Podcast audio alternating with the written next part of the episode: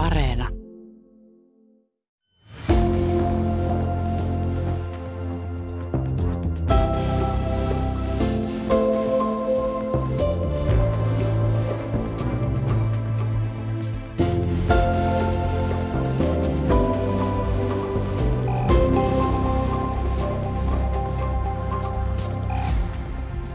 Onko ylivelkaantunut korvian myöten veloissa ja köyhtynyt vain ihka omaa tyhmyyttään? Onko ulosotto ihmisen pelastus ja kuka oikeastaan pääsee velkajärjestelyyn? Voivatko isot velat ajaa pimeään työhön? Miksi suomalaiset ovat paraikaa aivan käsittämättömän velkaantuneita? Minä olen toimittaja Asta Leppä ja tässä ohjelmasarjassa pohditaan, miksi Suomen kaltaisessa hyvinvointivaltiossa on köyhiä ja keitä he oikeastaan ovat.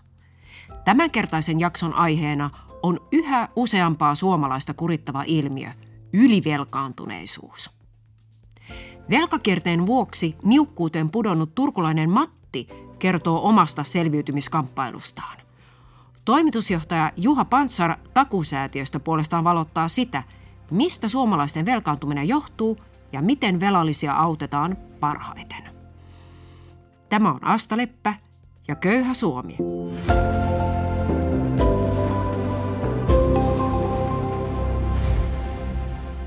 Muu on tuttu tokaisi kerran, ettei halua itselle enää luottokorttia.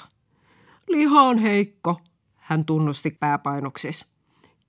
Joka kerta, kun hän meni perheessä kanssa lauantai-ostoksille tuohon paikalliseen Prismaan luottokorttinsa kanssa, niin hups keikkaa kärryttäytyy kukkuroilleen. No te tiedätte varmaan, että tavarataloissa on tosi tarkkaan mietitty, että miten saadaan jengi ostaa kaikkea mahdollista. Esimerkiksi mun omassa lähiprismassa heti kun portista sisään astuu, niin siinä on esillä kaikkea söpöä sesonkituotetta. On pöytäliinaa, posliinikannua, karvatyynyä, jouluisin kasa tonttuja ja ihania kransseja, pääsiäisenä keltaisia koreja, vappuna vinkei prunssisettejä, vaikka mitä – ja sitten, jos on ikään kassajonossa, niin siinä venatessa tulee aina heittäneeksi kärryihin vielä muutama paketti niitä tyrkylle laitettuja pattereita ja lautasliinoja, kun näitähän aina tarvii. Ja mainoksia, niitä on ihan joka paikassa nykyisin. Oikeastaan kaikkein huippu me naurettiin vanhemman pojan kanssa, kun ostoskeskuksen uudet käsidesiautomaatit.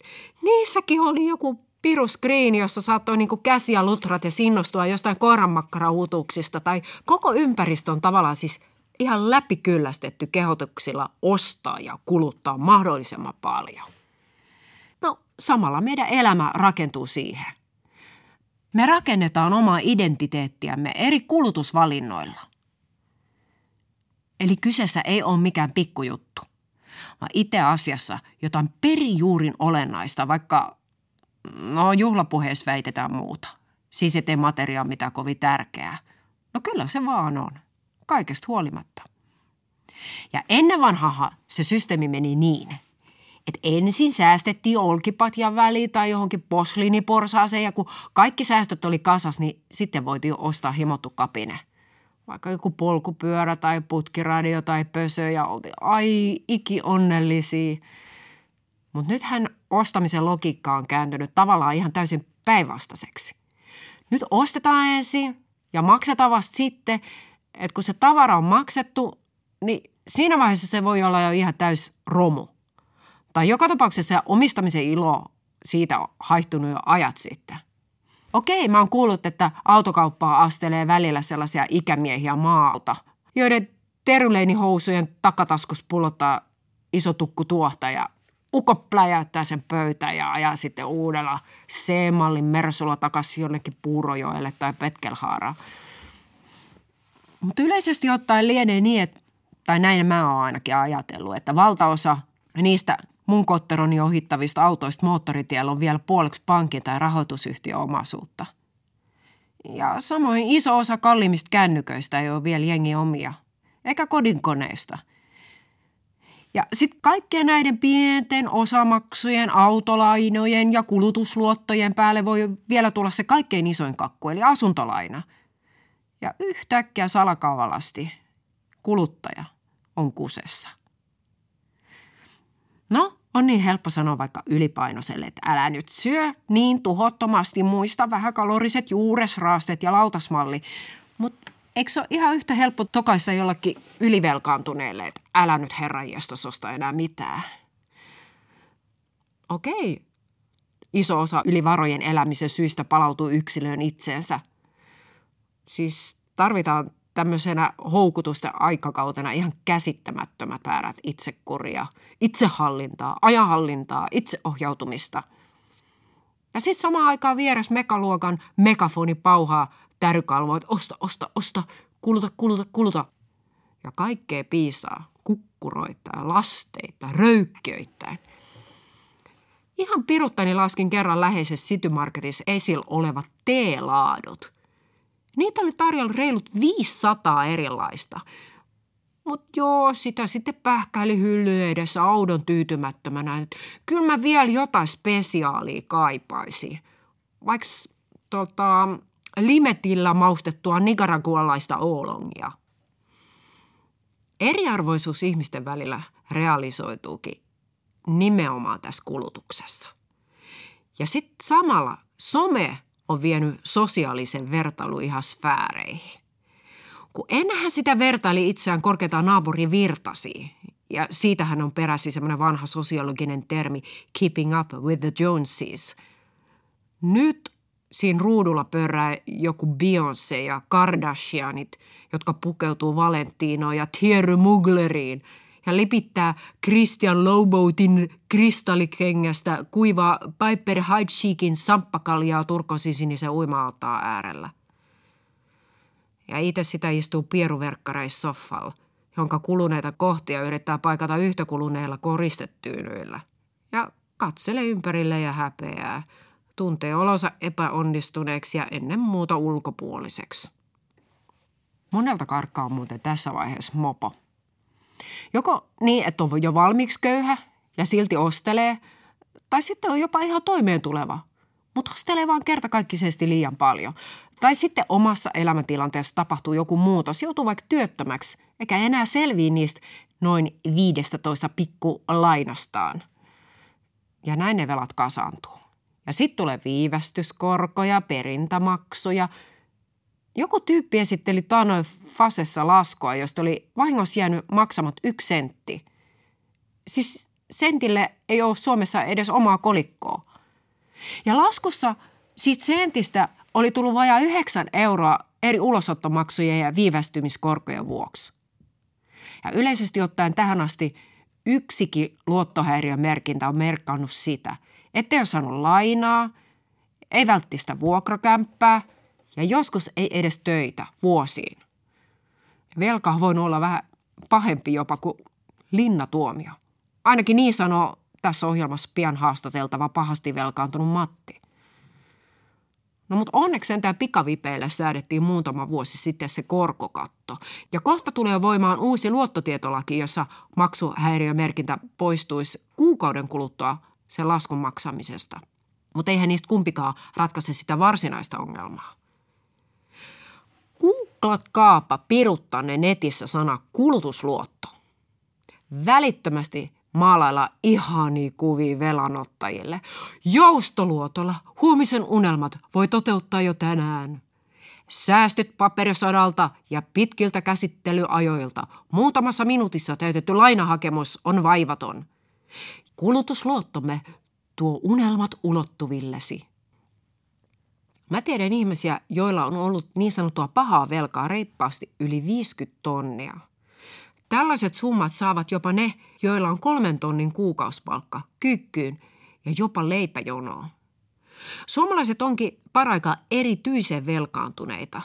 Kotitalouksien velkaantumisaste on reilut 130 prosenttia ja se on yli tuplaantunut vuosituhannen alusta – Maksuhäiriömerkintöjä on yli 390 000 suomalaisella ja sekin luku on vain kasvanut. Ulosotossa eritoten vuosi 2018 oli ihan hurja, oikea ennätysvuosi, kun silloin joka kymmenes yli 15-vuotias oli ollut ulosottoasiakkaana. Kaiken kaikkiaan ylivelkaantuminen on viimeisen kymmenen vuoden aikana lisääntynyt kaikilla mahdollisilla mittareilla. Se on kerta kaikki se hurja kehitys – mutta myös aikalooginen.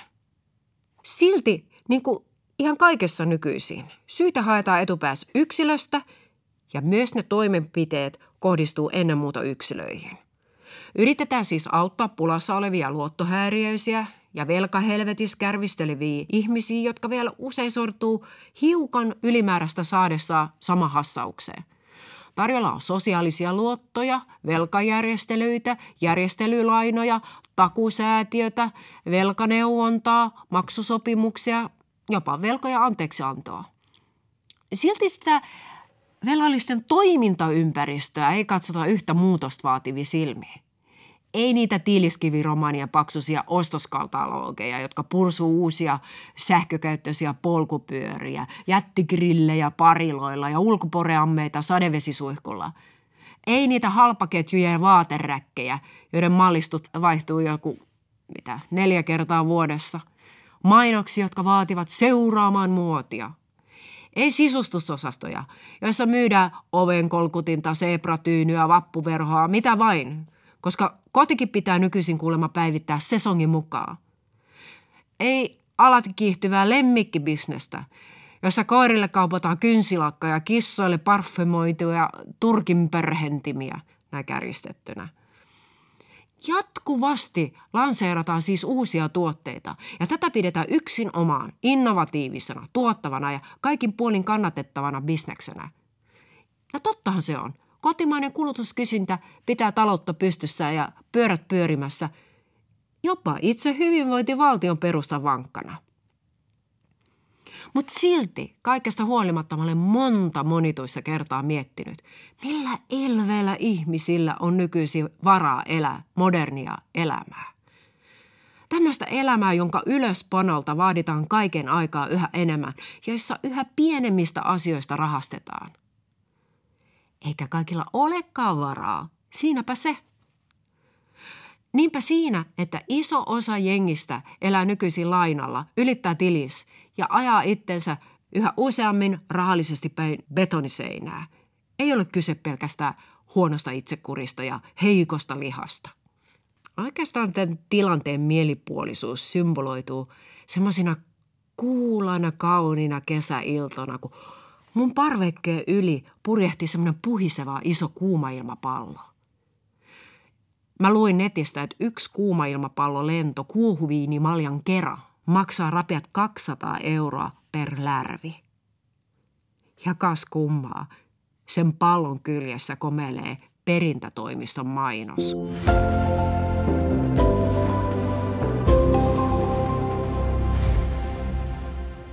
No niin, nyt mä seison täällä Mikaelin kirkon kupeessa Turussa ja tällä kertaa tapaan velkaongelmissa painiskelevan Matin, joka mun on tosiaan tarkoitus treffata ja jutella hänen kanssaan täällä ulkona ihan tämän koronarajoitusten ja muuten muiden vuoksi. Yritetäänpä etsiä, missä hän täällä on. Sovittu oli tähän kirkon kupeeseen. Taitaa olla tuolla pääportin luona. Mennään katsomaan. All right. Onneksi sentään aurinko paistaa, ettei jäädytä kilon kappaleeksi. Joo, meillä on alussa aina tämmönen, tämmönen kysytään tämmönen ikään kuin lomake ihmiseltä. Vähän jäljitellen tämmöistä sinullekin varmaan niin ahtuttua byrokratiaa. Ja ei muuta kuin mikä sun nimi on? No mä oon Matti. Ja sun ikä on? 34. Ja paikkakunta? Turku. Ja ammatti tai asema? Varastonhoitaja. Millaisiksi arvioisit sun tämänhetkiset kuukausitulot? No tällä hetkellä ne on ihan ok. Tietysti nyt kun ollaan asiakkaana, niin ne on vähän pienemmät, sanotaan näin. No mikä sun syy sun tämänhetkiseen pienituloisuuteesi? Mä oon niin ylivelkaantunut joskus on mennyt asiat huonosti. No tästä päästinkin itse asiaan, että mistä tavallaan se sun velkaantuminen alkoi? No se oikeastaan niin kuin alkoi pikavipeistä oikeastaan. Sitten kun on ollut tarvetta rahalle, niin pikavipit on ollut helppo, helppo homma ottaa siitä haltuun. Ja sitten ne korot on vaan niin järkyttävät, niin sitä kautta se niin kuin lähti. Et internetti on niin helppo ottaa se laina. Sitten kaikki paperit tulee heti sähköpostiin, systeemit, pyrkat on tilin nopeasti. Sitten sä ajattelet, että sulla on niinku rahaa, mikä se nyt oikeasti on rahaa. Niin sieltä maksuvaikeudet vaan tulee. Pitikö sun jossain vaiheessa sitten tavallaan niin kuin kuitata niillä uusilla pikavipeillä niiden vanhojen pikavippien erääntymisiä? No joo, oli, oli sekin niin kuin siinä päällimmäisenä, että, että näin tehdään. Ja se menikin aluksi ihan hyvin niin ja sit, sit eipä se paljon vaadi, että, että sitten oikeastaan kaikki muu kulutus siihen päälle niin kuin kuukaudessa, että, että vaikka, vaikka sulla jää niin kuin kuukausipalkasta summa X rahaa, sit sä lyhennät sitä, maksat vakuutuksia ja muita, niin sit se vaan, se vaan menee, se menee siihen, että ei vaan niin kuin pysty enää hoitaa niitä asioita, mikä on tosi surullista nykypäivänä. No sulle sitten lähti luottotiedot varmaan jossain vaiheessa. Juu, kyllä ne sitten lähti, lähti sitten, että tota, sit kun sä rupes, ne joko niinku soittelee tai lähettää niitä sähköposteja, että nyt on erääntynyt diipadaapa ja sitten mä vaan päätin, että no antaa sitten mennä, niin kuin, että, että se on niin kuin itselleen, itselleen paljon helpompi. Et ei pysty hoitaa, niin se on parempi laittaa ne kaikki sinne, sinne sitten niin kuin ulosottoon ja antaa niiden luottotietoja mennä, niin sitten se niin kuin loppuu se homma siihen.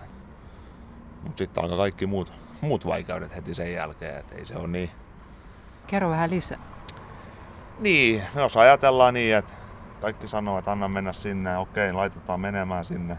Ne menee perintäyhtiöön perintäyhtiö yrittää sopia totta kai sun kanssa kaikki näköisin niin järjestelyyn. Sitten ottaa 50 joka kerta, joka kerta siitä, että sä teet jonkun maksusopimuksen ja sitten sit sä makselet, niin se, sul voi mennä kuukausi kaksi ihan hyvin. Sitten sä pystyt maksaa, ei se vaadi kuin jonkun autovero. Tämmöistä pikku, pikku juttu, mitä tulee lisäjuttuja, niin sitten se jää, sitten soittaa uudestaan joo, tehdään taas tämmönen maksu, mutta taas menee 50. Okei, se on ihan fine sulle.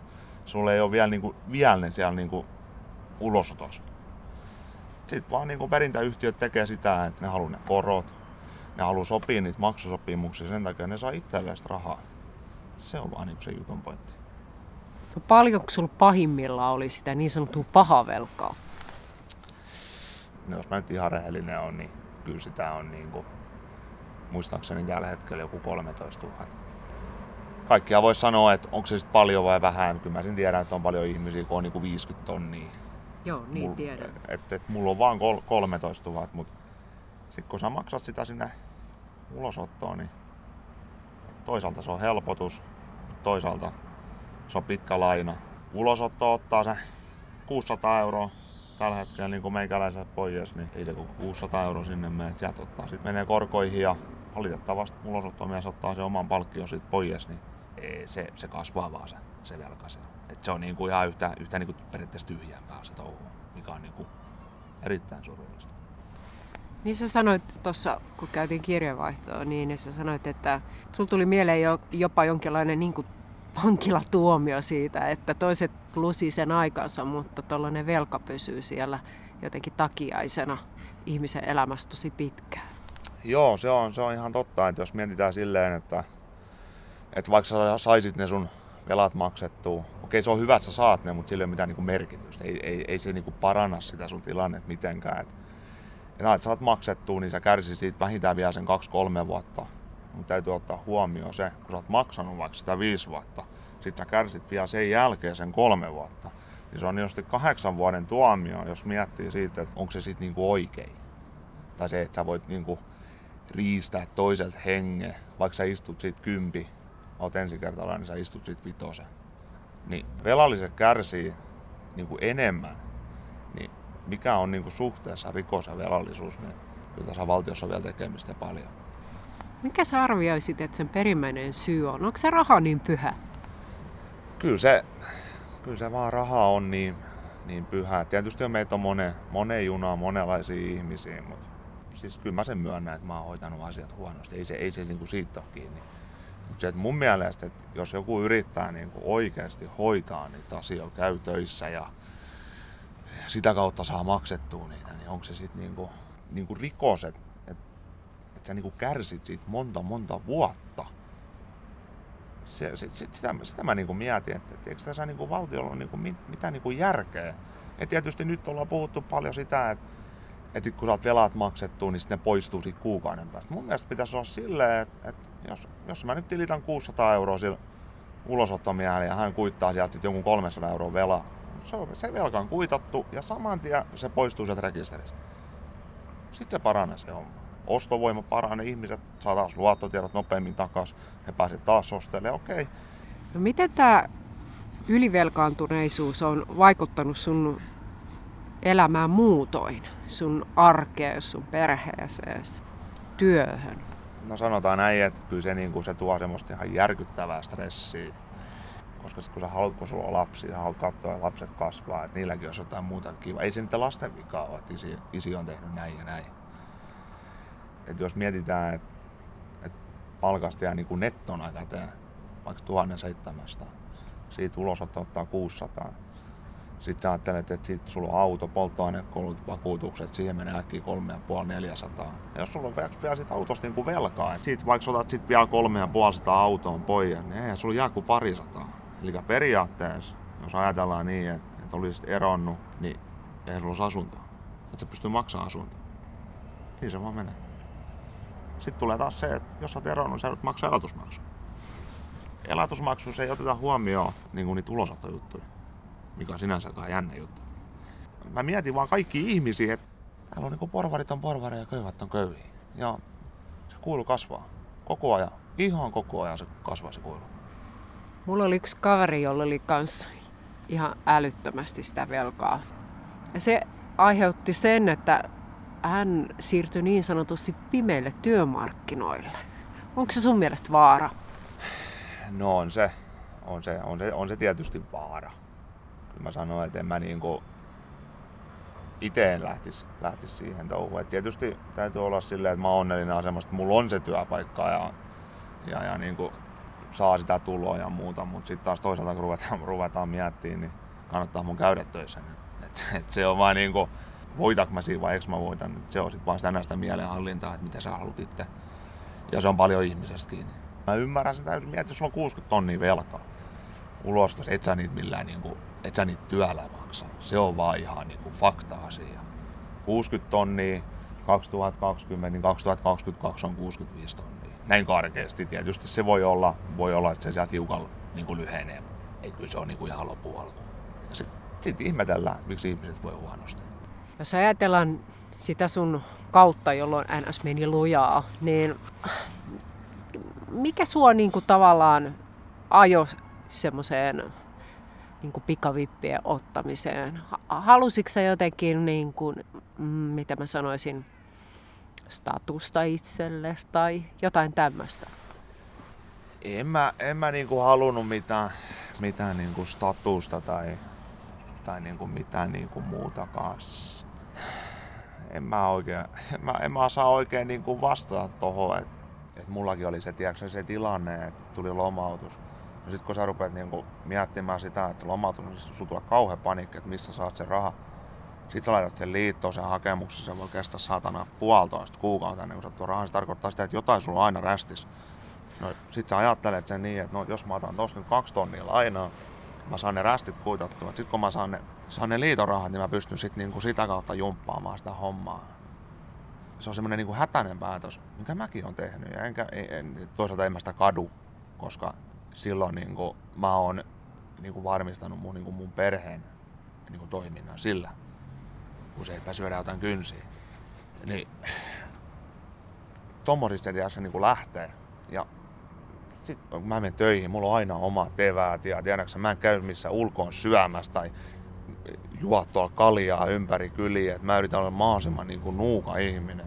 Mutta päivittäinen kulutus, tai sanotaan näin, että päivittäiset menot on, niin kuin, on, on kovalla tasolla tällä hetkellä Suomessa. No onko sä saanut jonkinlaista apua?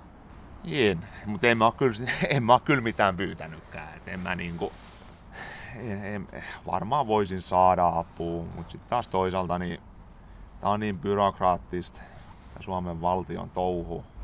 Täällä verotetaan ihmiset hengiltä. Ei, ei mua niinku kiinnosta saadakaan mitään apua. mä menen näin ja katsotaan mihin se riittää. Ei se niinku, eikä se velkaneuvonta, tai sä soitat sinne, että pääst velkajärjestelyyn. Se on vuoden projekti. Vuodessa ehti tapahtua paljon. Surullista. No, kuin tiukoilla sä oot ja miten sä tuut toimeen sitten? Sä oot kuitenkin, sulla on perhettä ja niin edespäin. No, kaikki ne niin kuin niihin maksuineen, mitä jää niin kuin kuukaudessa, puhutaan muutamissa satasista, niin kyllä siinä joutuu ihan tosissaan niin kuin miettimään, kun sä menet kauppaan, että mitä sä ostat. Eikä se, mua, eikä se mua häiritse, mulla on vaan niin kuin pääasia se, että mun lapsilla on vaan niin kuin hyvä olla. Se on niin kuin ykkösjuttu mulle, että sen mä oon niin kuin itse tajunnut, että kunhan niillä on kaikki hyvin, kyllä mä sit pärjään. Se, että mä pystyn sitä itse. Itse sit tietyistä jutuista, mutta en mä niinku pärjää. Kyllä niinku vaikeeta on. Helvetin vaikeeta. Mä antaisin, mä kiroilen. Et sä niinku, periaatteessa on hyvä, ettei saa mitään. Se on ihan ok ja kaikki joutuu ostaa suoraan rahalle. Sinänsä se on niinku hyvä, mutta mut ei, ei, ei, ihmisten kuulu kärsiä näin. Niin kuin aikaisemmin sanoisin, niin ollaan me tehty niin pahoja rikoksia. Meillä se on rahaa vaan paperi.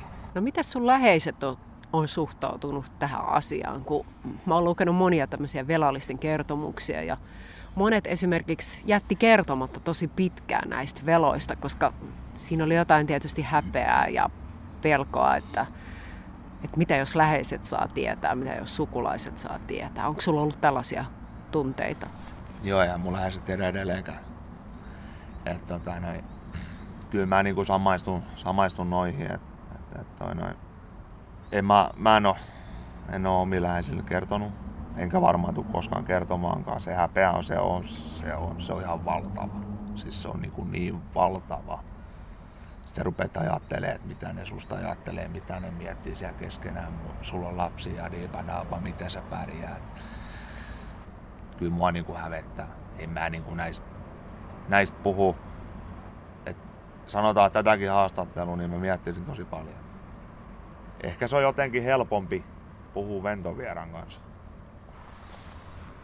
Joo, monet niistä kertomuksista oli sellaisia, että, että juurikin se häpeä esti myös sellaisten ihmisten, joilla oli siis paljon enemmän velkaa kuin sinulla, niin ne antoi sen velankin mennä just tämän häpeän vuoksi ihan mahdottomiin lukuihin.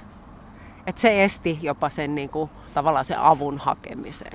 No voisi olla ehkä, jos, jos kertoisin, niin no ei, saisiko sitä apua tai ei.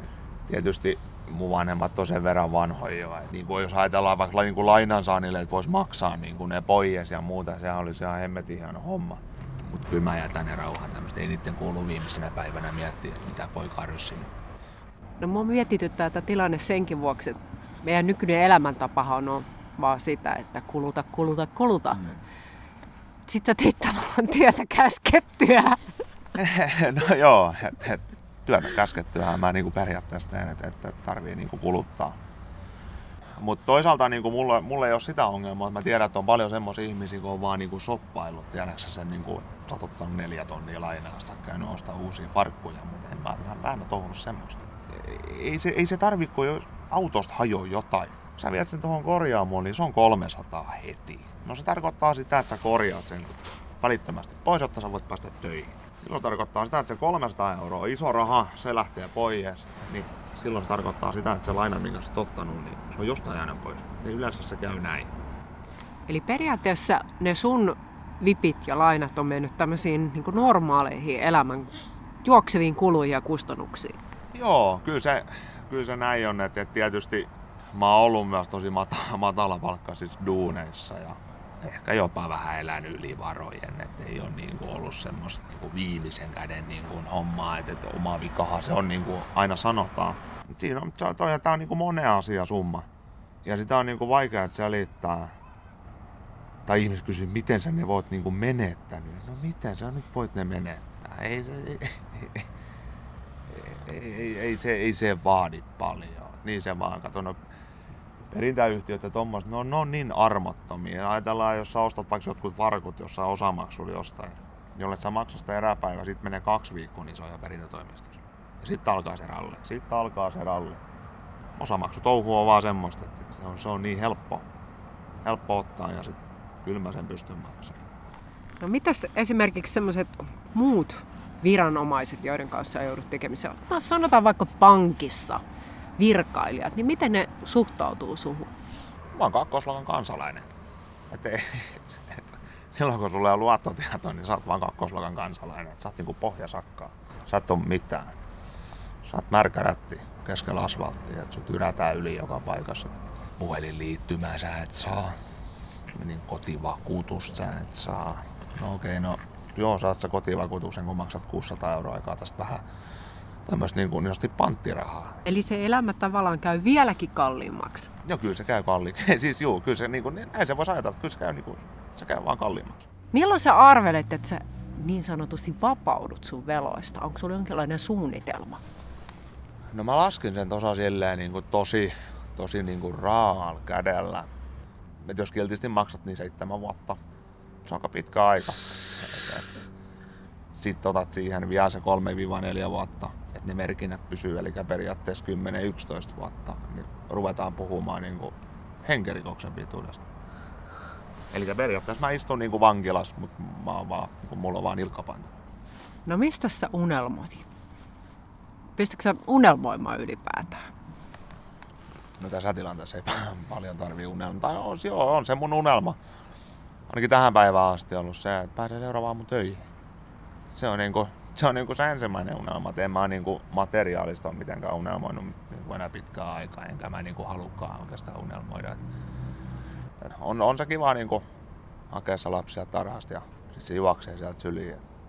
Iskähän on odottanut se koko päivä, niin kyllä se on niinku, se on niinku ykkösjuttu, ykkösjuttu että et niistä niinku jaksaa itse viedä tätä arkea niin nosti eteenpäin, eteenpäin että ei niinku oikeastaan ei niitä ilohetkiä hirveästi ole. Tietty, jotkut voi pitää palkkapäivää ilona. Mulla se, mulla se ei ole ilonpäivä oikeasti se palkkapäivä.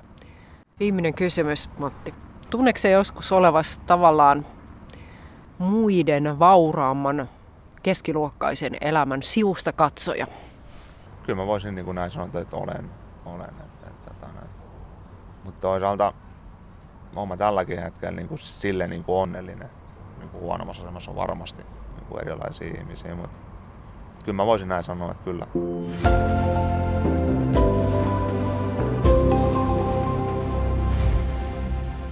Tällainen oli siis turkulaisen Matin tilanne.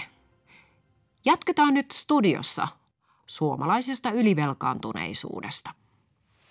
Takuusäätiön toimitusjohtaja Juha Pantsar, olet pienituloisen yksinhuoltajan poika. Millainen suhde sulla on rahaan ja velanottoon? Ootko niin sanottua suusäkkiä myöden sukupolvea? Sellaiseksi mut on opetettu, mutta niin kuin mä en oo. Mun täytyy myöntää, että mä oon aika niin kuin väliä rahan käytössäni. Ehkä se on osittain, osittain johtuu just siitä, että, että kun on niin kuin saanut sitä sellaista niin kuin tosi tiukkaa kasvatusta johonkin suuntaan, niin sitten tavallaan niin kuin lähtee itse hiukan koettelemaan niitä rajojakin. Mutta kyllä mä myönnän kyllä siihen, niin kuin siis, että, että siellä on semmoisia niin ihan ylittämättömiä periaatteita, niin kuin esimerkiksi se, että, että, niin kuin, että ei mulla koskaan tili miinukselle voi mennä. Kyllä mä niin kuin pinnalla pysyn ihan täysin niin kuin sen takia, että mutsi on opettanut mut tällaiseksi. Oli pankissa töissä koko elämänsä.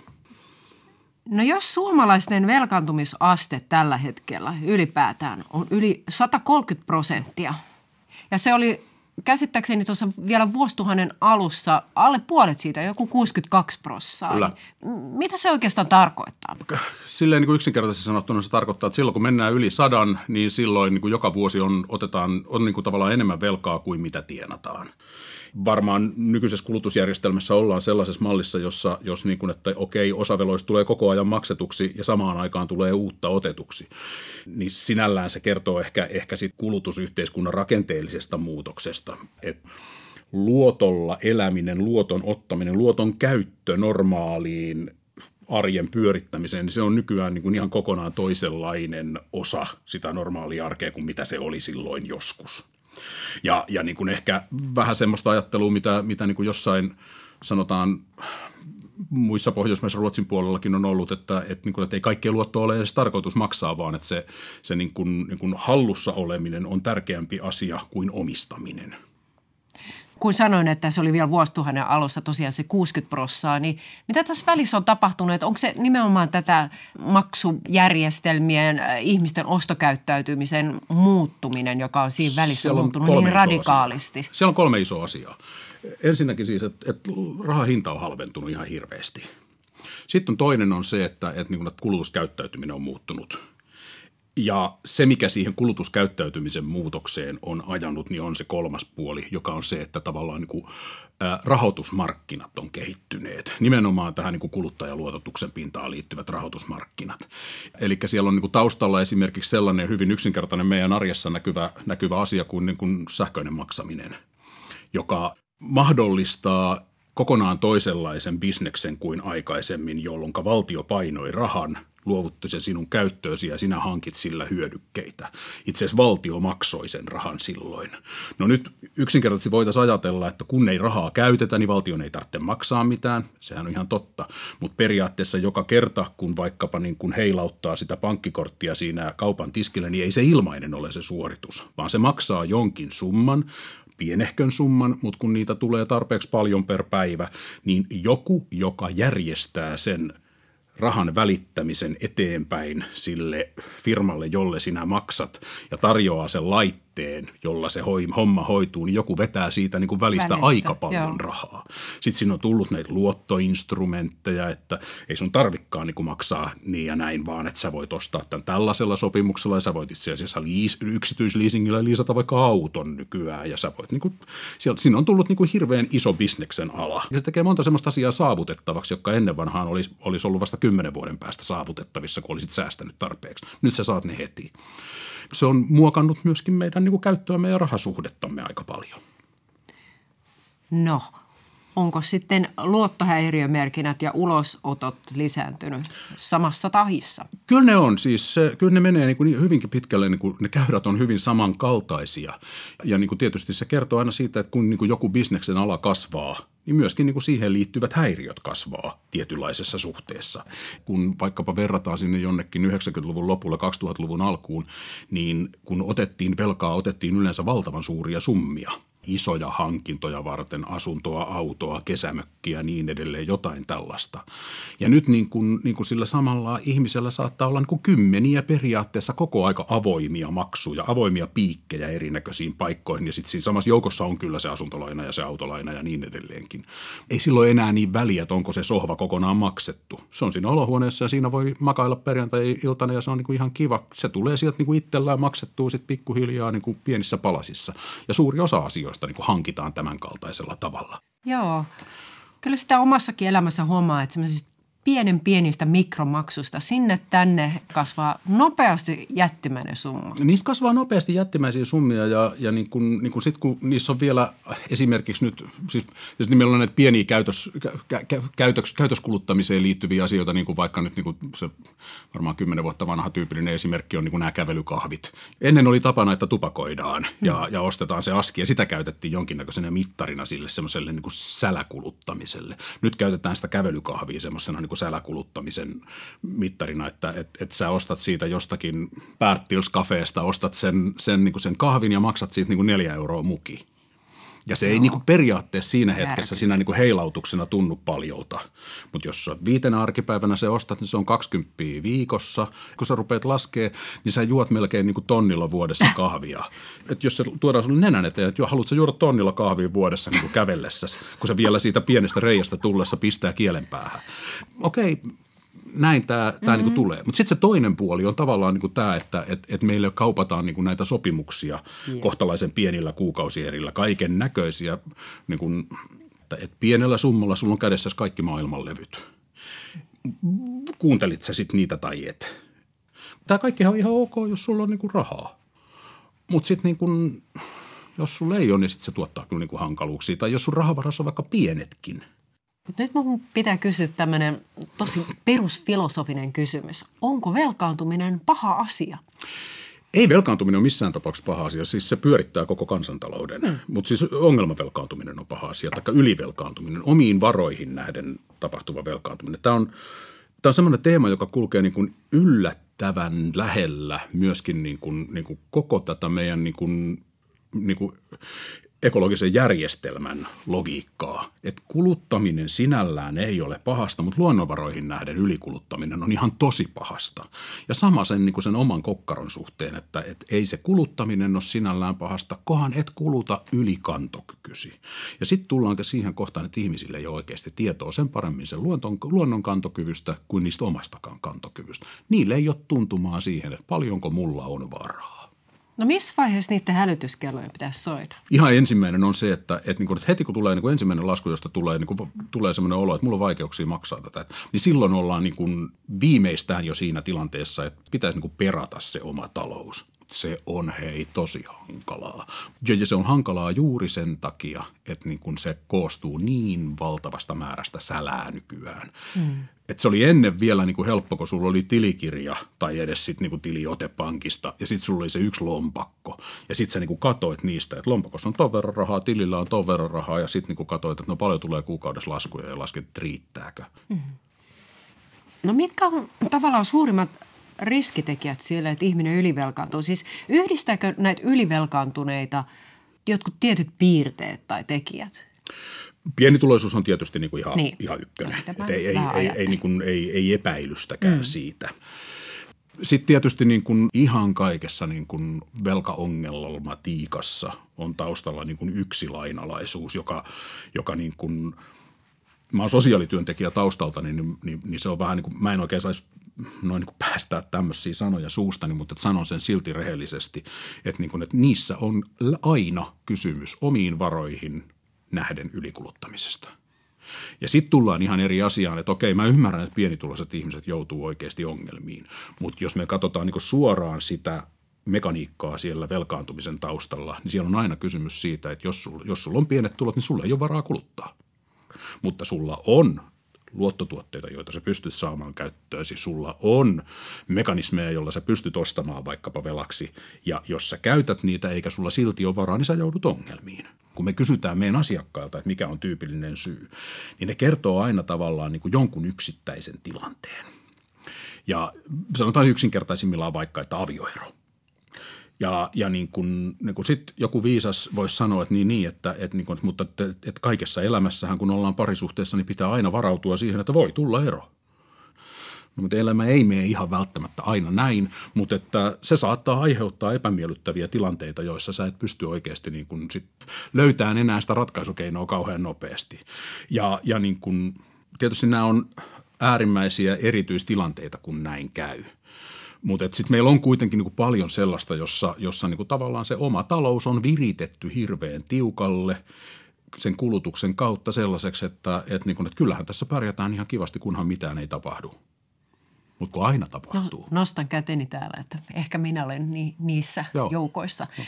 Mä en edes niissä tilanteissa puhuisi niin kuin nykyään välttämättä ihan jatkuvasti siitä, että ollaanko, et, et onko tavallaan niin kuin hirveät säästöt, mistä sitten voidaan ottaa. Se on se yksinkertainen ajatus.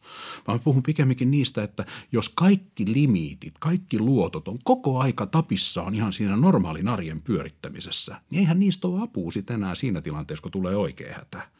Ja kun ne luotot olisi kumminkin niin kuin ihan hyviä renkejä siinä kohdassa, kun on se hankala tilanne, niin siinä kohdassa musta on niin kuin viisasta ottaa sitten kuin jopa sitä luottoa sillä ymmärryksellä, että kai mä pystyn tämän maksamaan. Takusäätiön toitusjohtaja Juha Pantsar, puhuttiin aikaisemmin näistä välistä vetäjistä, niin ainakin tämä mun haastateltavani Matti, niin hän sanoi, että nyt on paljonkin välistä vetäjiä, kun hänellä on äh, tätä ylivelkaa. On paljon firmoja, jotka eräällä tavalla hyötyy siitä, että ihmiset ovat korvia myöten veloissa. Mitä sanot tähän? Se on kannattava bisnes. Niin kuin mä sanoin, niin koko tämä bisneksen alue on hmm. kehittynyt tuottoiseksi alueeksi. Että olihan meillä niin kuin aikaisemminkin tätä tämän kaltaista toimintaa ja vaikkapa sitten niin kuin perintätoiminta sinällään, niin, niin sehän on niin kuin täysin olennainen osa luottoprosessia. Että ei meillä kukaan lainaisi kenellekään rahaa, jos ei sitä olisi mahdollisuus pakkoperiä. Koska niin kuin silloin voidaan saman tien kysyä, että no miksi kukaan maksaisi takaisin niitä rahoja – jos niin kuin niistä ei aiheudu mitään. Mutta sitten niin kuin, se on myöskin niin kuin, niin kuin rakennettu sen kaltaiseksi, että sen on tarkoituskin olla osakeyhtiömuotoista tuottavaa liiketoimintaa, näin, jolloin sitten niin sillä tehdään rahaa. Ja eihän siinä sillä periaatteessa tehdä rahaa, että se ihminen on hankalassa tilanteessa, vaan sillä tehdään rahaa siitä, että sen ihmiset sopimukset saadaan pidettyä.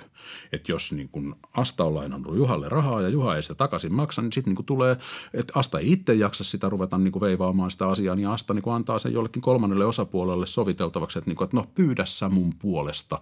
Siinä on, siinä on kysymys paitsi siitä, että miten se kolmas osapuoli hoitaa sen asian, niin siinä on kysymys myös siitä, että millaisen toimeksannon Asta antaa sille kolmannelle osapuolelle. Sanooko se, että korista kurkusta niin kauan, että saat kaiken siltä pois? Vai sanooko se, että, niin kuin, että kato vähän millaisessa tilanteessa se kaveri on ja laadi sitten niin pitkän aikajänteen suunnitelma, että se saa myöskin sen maksettua. Sillä on myöskin paljon tekemistä sillä toimeksantajalla, joka, joka sanoo, että kuinka tätä hommaa oikeasti tehdään. Meillä takuusäätiössä niin meillä on oma perintätoimisto. Ei me saada siitä kauheasti huonoa palautetta – mutta me, mä sanon, että me ollaan kyllä niinku yksi tehokkaimpia perintätoimistoja tässä maassa. Mutta meillä on niinku sellainen ajatus, että me, me, me niinku katsotaan tosi pitkällä aikajänteellä sen ihmisen tilannetta ja sovitellaan hänelle sellaista, että, että kyllä meidän on tarkoitus saada, ne yhteiskunnan rahoja, mitä sen ihmisen auttamiseen käytetään, niin, niin meidän on tarkoitus saada joka sentti sieltä takaisin. Ja, ja, mutta et, niinku, et, et, et, et ei, me, ei me suinkaan niinku kuristeta sitä ihmistä niinku, ja lyödä sille hirveitä, kun me ei tehdä sillä bisnestä, niin me ei, me ei lyödä siihen hirveitä maksuja siihen päälle. Mutta me saadaan saadaanko kotiutettua niin, kuin, niin, että meidän luottotappiot on tosi pieniä. Kun mulle tulee sellainen ajatus nyt tässä, että silloin kun ihminen on todella ylivelkaantunut ja siinä vaiheessa, jos on tosi paljon yritetään sitä perimistä ja aggressiivista lähestymistä näissä velka-asioissa, niin se ihminen on jo tavallaan maassa. Eihän se ole hyvä bisnestä, että se niin kuin tavallaan lyödään ihan toimintakyvyttömäksi.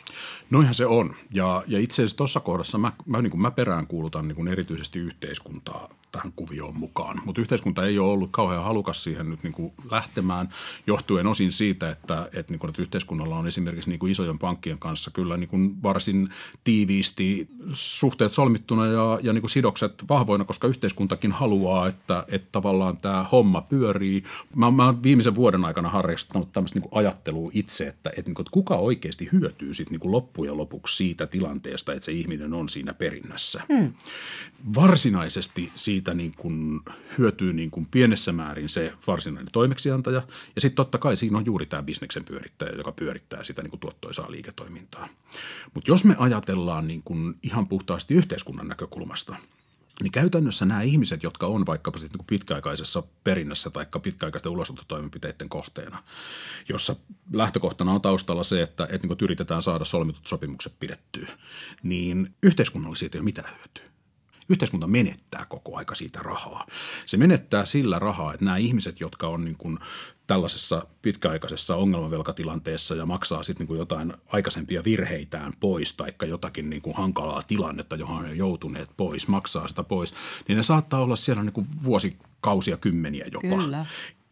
Ihmiset on niin kuin tavallaan yhteiskunnan kannalta niin kuin huonoja kuluttajia, koska heillä ei ole varaa kuluttaa ja varaa ostaa uusia tuotteita, palveluita, muita sellaisia ja siten tuottaa yhteiskunnan rattaisiin rahaa, tuottaa työpaikkoja, tuottaa verotuloja ja niin edelleen.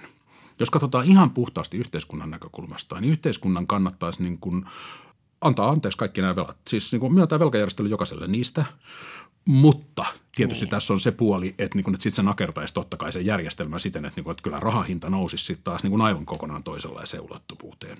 Mutta jos tätä katsotaan siltä kantilta, että meillä on esimerkiksi niin kuin tällä hetkellä ihan pikkusen vajaa 400 000 maksuhäiriömerkintäistä ihmistä, jotka on tavallaan siinä tilanteessa, että he on niin kuin kulutuskyvyltään rajoitetussa tilanteessa. Ja meillä myönnetään vuositasolla noin 4500 tuomioistuimen velkajärjestelyyn, niin se on prosentti siitä porukasta – Aika Me puhutaan vähän. niin kuin isosti, että velkajärjestelyjen määrä on noussut kauheasti ja kaikkea. Ja sanotaan, että on 12 prosenttia noussut ja sitten ei kerrota, että se on 30 ihmistä. Haloo. No ei, on se voi olla se enemmänkin, mutta käytin nyt vaan tässä tällä. Siis kun me puhutaan niin, ihan niin, niin jengistä. Ja niin kuin, että se 99 prosenttia niin kuin on koko aika tavallaan niin kuin poissa siitä kuluttamisen pyörästä. Ja siellä on aivan varma, että siellä on niin kuin paljon sellaisia niin kuin pienituloisia ihmisiä, joilla ei ole niin kuin oikeasti niin kuin mitään saumaa niin kuin mahdollista niin kuin hoitaa sitä. Siellä voi olla tämmöisiä just tämän Matin kaltaisia niin kuin, niin kuin kavereita, joilla, joilla niin kuin, että, että niitä oikeasti auttaisi niin kuin siinä, että ne pystyisi niin elättämään itseensä paremmin ja pyörittämään niin kuin sitä, sitä niin kuin järjestelmääkin paremmin, kunhan ne saisi se hommansa jotenkin hoidettua ja voisi tukea sitä eteenpäin. Mikä olisi, kun olet näitä ylivelkaantuneita työssäsi nähnyt, niin semmoinen jonkinlainen lohduttavin tai hienoin tai mieleen painuvin tämmöinen ylivelkaantuneen selviytymistarina, johon olet törmännyt? Meidän asiakaskunnasta niin, niin sanotaan, että, että 80 prosenttia niistä, joille me myönnetään niin kuin, niin kuin velkajärjestely, niin, niin me ei kuulla niistä oikeasti niin kuin paljon mitään siinä aikana. Eli se meidän systeemi toimii siten, että ne kykenee suoriutumaan ne ihmiset siitä niin kuin ihan oikeasti aika lailla kivasti. Sitten on niin kuin se parikymmentä prosenttia, jonka kanssa täytyy, täytyy niin kuin vähän järjestää. No just niin, sille, että, että sen parikymmentä prosenttia elämässä tapahtuu jotain, jonka vuoksi ne ei kykene maksamaan. Ja me ollaan sitten niin aika pitkämielinen siinä kohdassa. Sitten haetaan niin kuin ratkaisu, että koska se sitten pystyy sitten maksamaan. Mutta siitä siitä 80 prosentista, niin se kerta kun niistä kuullaan, niin on se, että niistä, tämä on seitsemän vuoden järjestely esimerkiksi ollut, missä mä oon ollut. Mä oon seitsemän vuotta maksanut näitä nyt niin kuin pois, mutta nyt tämä homma on hoidossa. Ja, ja niin kuin, että et, et, et silloin kun ajatteli eteenpäin sitä seitsemän vuotta, niin se oli tolkuttoman pitkä aika. Mutta että nyt kun ajattelee sitä taaksepäin, niin tässä on vielä niin kuin paljon oikeasti niin kuin hyviä vuosia edessä.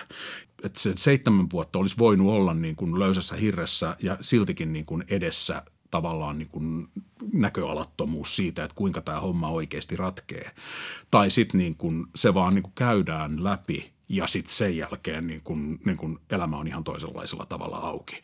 Et onhan meilläkin se iso ongelma tavallaan tässä on siinä, että, ei me, että meidän palvelu kyetään tarjoamaan suunnilleen tuhannelle ihmiselle vuodessa niin tätä velkajärjestelypalvelua ja niistä niin meidän kynnyksen ylittää puolet, noin – mutta tämähän olisi niinku selkeästi skaalattavissa tämä meidänkin kokonaisuus, mutta niinku vielä ei ole niinku löydetty sellaista toimintamallia, jolla me saataisiin esimerkiksi niinku ne luotottajat, ne velkojat niinku maksamaan se, että me hoidetaan tämä homma niiden asiakkaiden kanssa. Muualla Euroopassa on tällaisiakin malleja, mutta että meillä tämä on nyt vielä tehty veikkauksen tuotoilla.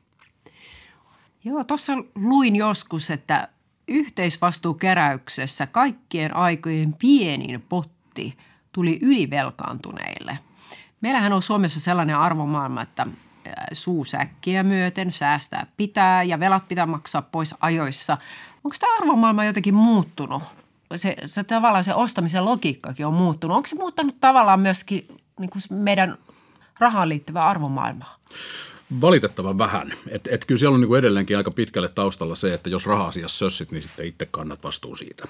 Mutta kyllä siinä on nähtävissä nyt niin kuin jonkinnäköistä valoa tunnelin päässä, että kun tavallaan niin kuin siitä kuluttamisesta on tehty niin tavattoman helppoa ja, ja niin kuin sitä aletaan pikkuhiljaa saada myöskin näkyväksi, että, että niin kuin markkina, että, että, että markkinoiden niin kuin yksi tärkeä homma on se, että ne yrittää koko aika saada ihmistä huiputettua tekemään ostoksen ja sitä kutsutaan markkinoinniksi. Se on main mainostamista.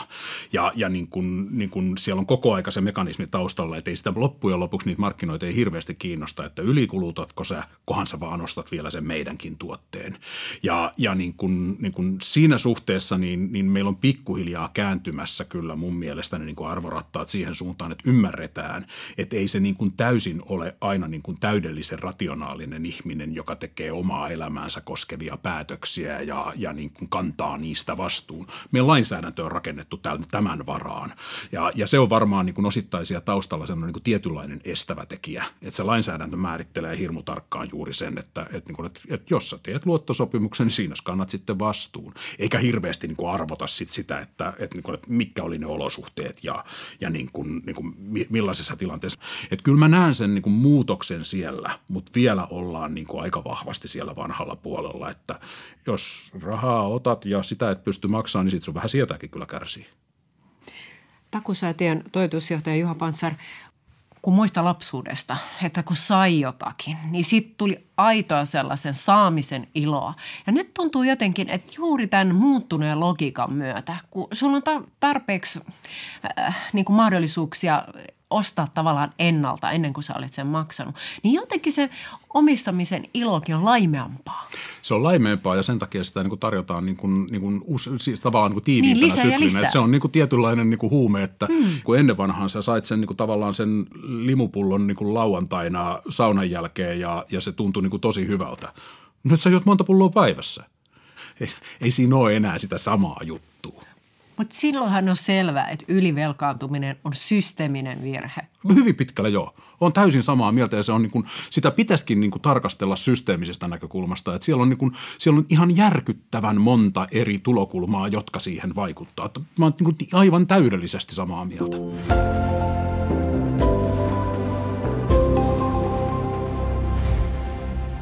Näin siis takuusäätiön toimitusjohtaja Juha Pantsar.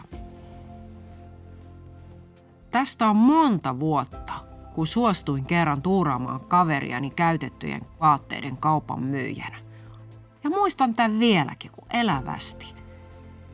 Asiakkaaksi tuli sellainen keski-ikäinen nukkavieru nainen, joka tunki itsensä aivan liian kireä farkkumekkoon. Siinä mekossa oli rumat pullottavat vetoketjut ja rönttöset röyhelöreunat. Ja täytyy tunnustaa, että tämä rouvas henkilö tuoksahteli ehkä vanhalta viinalta hieman, mutta sitten hän porhausi yhtäkkiä sovituskopista esittelemään mekkoa mulle ja keinähteli ees taas peili edessä, kun olisi ollut missäkin huippumallihaussa sarjan kuvauksissa. Ja sitten hän huusi, oi mulle ei olisi tähän mitenkään varamus, eikö tää sovikki mulle ihan helvetin hienosti? Oikein raikas kokonaisuus, mä myöntelin. Se taisi olla vähiten epärehellistä, minkä kykeni siinä tilanteessa kakistelematta sanomaan.